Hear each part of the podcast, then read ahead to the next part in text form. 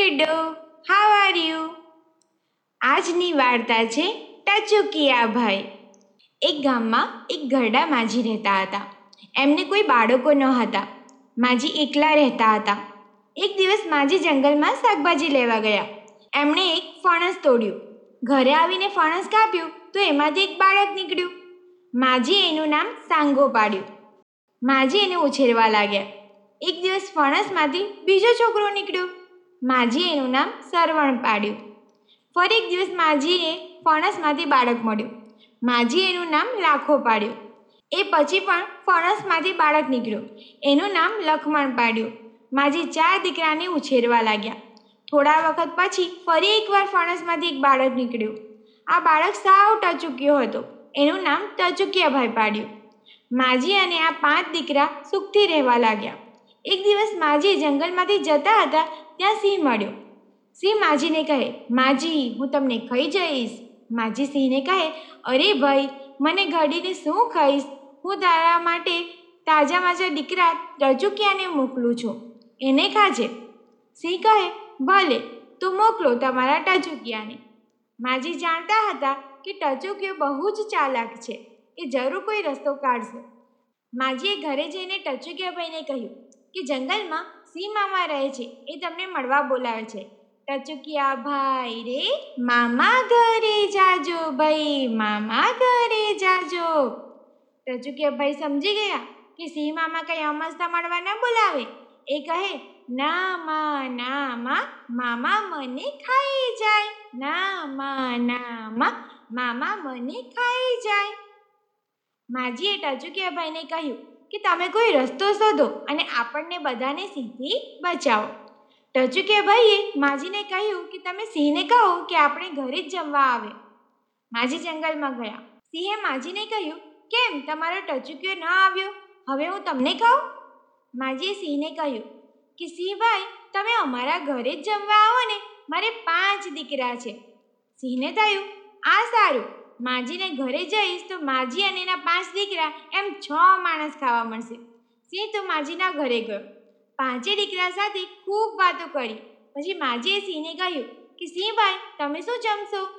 સિંહ કહે, પહેલો તો ખાસું સાંગો ને સરવણ, પછી તો ખાસું લાખો ને લખમણ, પછી તો ખાસું ટચુકિયા ભાઈ છેલ્લે ખાસું ડોહલી ભાઈ ટચુકિયા ભાઈ સિંહને કહે, મામા, એટલા જલ્દી અમને ન ખાશો. પહેલાં અમારી એક વાર્તા સાંભળો. આમ કહી એમણે સિંહને વાત કહી કે અમે પાંચ ભાઈ ભેગા મળીને કોઈને કેવી રીતે મારીએ અને પછી ગાવા લાગ્યા. હાથડા તો ઝાલશે સાંગોને સરવણ, પગડા તો ઝાલશે લાખો ને લખમણ ગળું તો કાપશે ટચુકિયા ભાઈ. દીવડો ઝાલશે ડોહલી ભાઈ. દીવડો જાલશે, ડોહલી ભાઈ. સિંહને થયું ઓ બાપરે, આ બધા ભેગા મળી જાય તો મને આવી રીતે મારી શકે છે. તું ચાલ ભાઈ, ભાગ અહીંથી. સિંહ તો ભાગ્યો ગયો. ટચુકિયા ભાઈએ બૂમ પાડીને કહે, અરે સિંહ મામા, જમ્યા વગર કેમ ભાગ્યા? પછી માજી અને પાંચેય દીકરા મજાથી રહેવા લાગ્યા. કેમ મજા આવી ને દોસ્તો? બસ આવી જ અવનવી વાર્તાઓ સાથે જોડાયેલા રહો. Stay tune good bye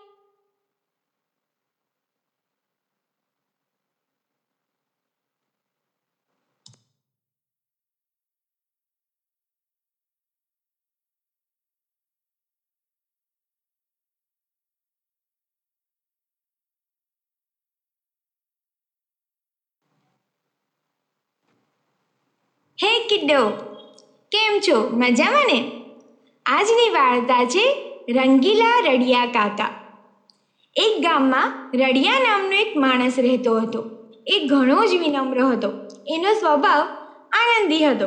એટલે લોકો તેને રંગીલા રડિયા કાકા કહેતા. એક દિવસ બે છોકરીઓ તેલ ભરેલી બરણી લઈને શેરીમાં જઈ રહી હતી.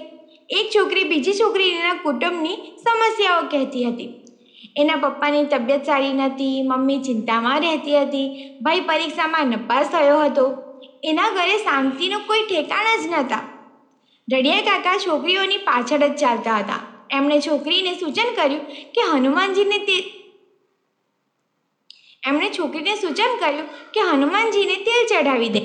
છોકરીઓ રડિયા કાકાનો આદર કરતી હતી. એટલે એમણે રડિયા કાકાની વાત માની લીધી. વળી એ દિવસે તો શનિવાર હતો, એટલે હનુમાનજીનો વાર. છોકરીએ બધું તેલ હનુમાનજીને ચડાવી દીધું.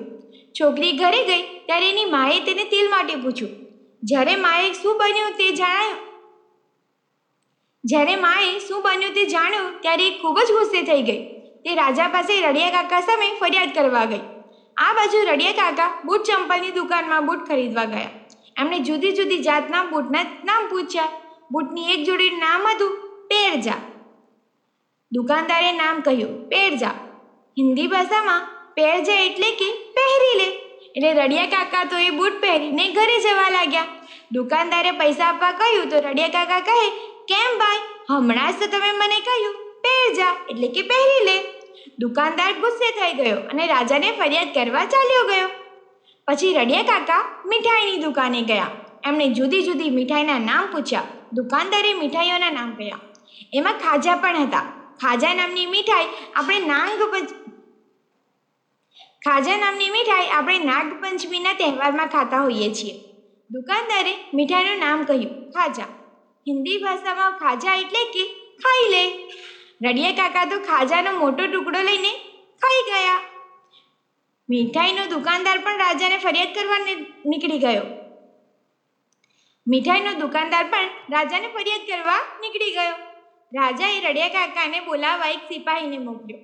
રડિયા કાકા સરળ અને સારા માણસ તરીકે જાણીતા હોવાથી સિપાહીને થયું કે રાજાએ એમને કોઈ ઇનામ આપવા માટે બોલાવ્યા હશે. સિપાહીએ રડિયા કાકાને કહ્યું કે તમને જે ઇનામ મળે એમાંથી મને કાંઈક આપજો. રડિયા કાકાએ સિપાહીને ઇનામ આપ, રડિયા કાકાએ સિપાહીને ઇનામનો ભાગ આપવાનું વચન આપ્યું. રાજાએ રડિયા કાકાને એમની સામેની ફરિયાદો વિશે પૂછ્યું. રડિયા કાકાએ રાજાએ બધી રમૂજી વાતો કહી. હનુમાનજીને હનુમાનજીને તેલ ચઢાવવાની, બૂટ પહેરી લેવાની અને ખાજા ખાઈ લેવાની. રાજા આ માણીને ખૂબ જ હસ્યા. રાજા તો ખુશ થઈને રડિયા કાકાને કોઈ ઇનામ માંગવા કહ્યું. રડિયા કાકા ઇનામમાં ચાબુકના સો ફટકા માંગ્યા. રાજા તો આ સાંભળી સ્તબ્ધ થઈ ગયા. રડિયા કાકાએ રાજાને કહ્યું કે એમના સિપાહીએ ઇનામનો ભાગ માંગ્યો છે. માટે આવો લોભી સિપાહીને ચાબુકના ફટકાના ઇનામનો ભાગ તો મળવો જ જોઈએ ને? પોતા પોતાના કર્મચારીઓ આવી રીતે લાંચ માંગે છે એ જાણીને રાજા ખૂબ જ ગુસ્સે થઈ ગયા. એમણે સિપાહીને કડક સજા કરી અને રડિયા કાકાને સો સોનામોહરનું ઇનામ આપ્યું. રંગીલા રડિયા કાકા સુખીથી રહેવા લાગ્યા.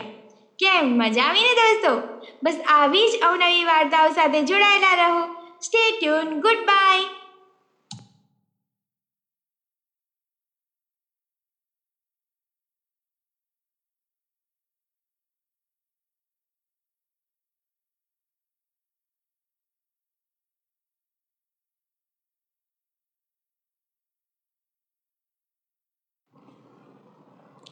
હે કિડ્ડુ કેમ છો? મજામાં?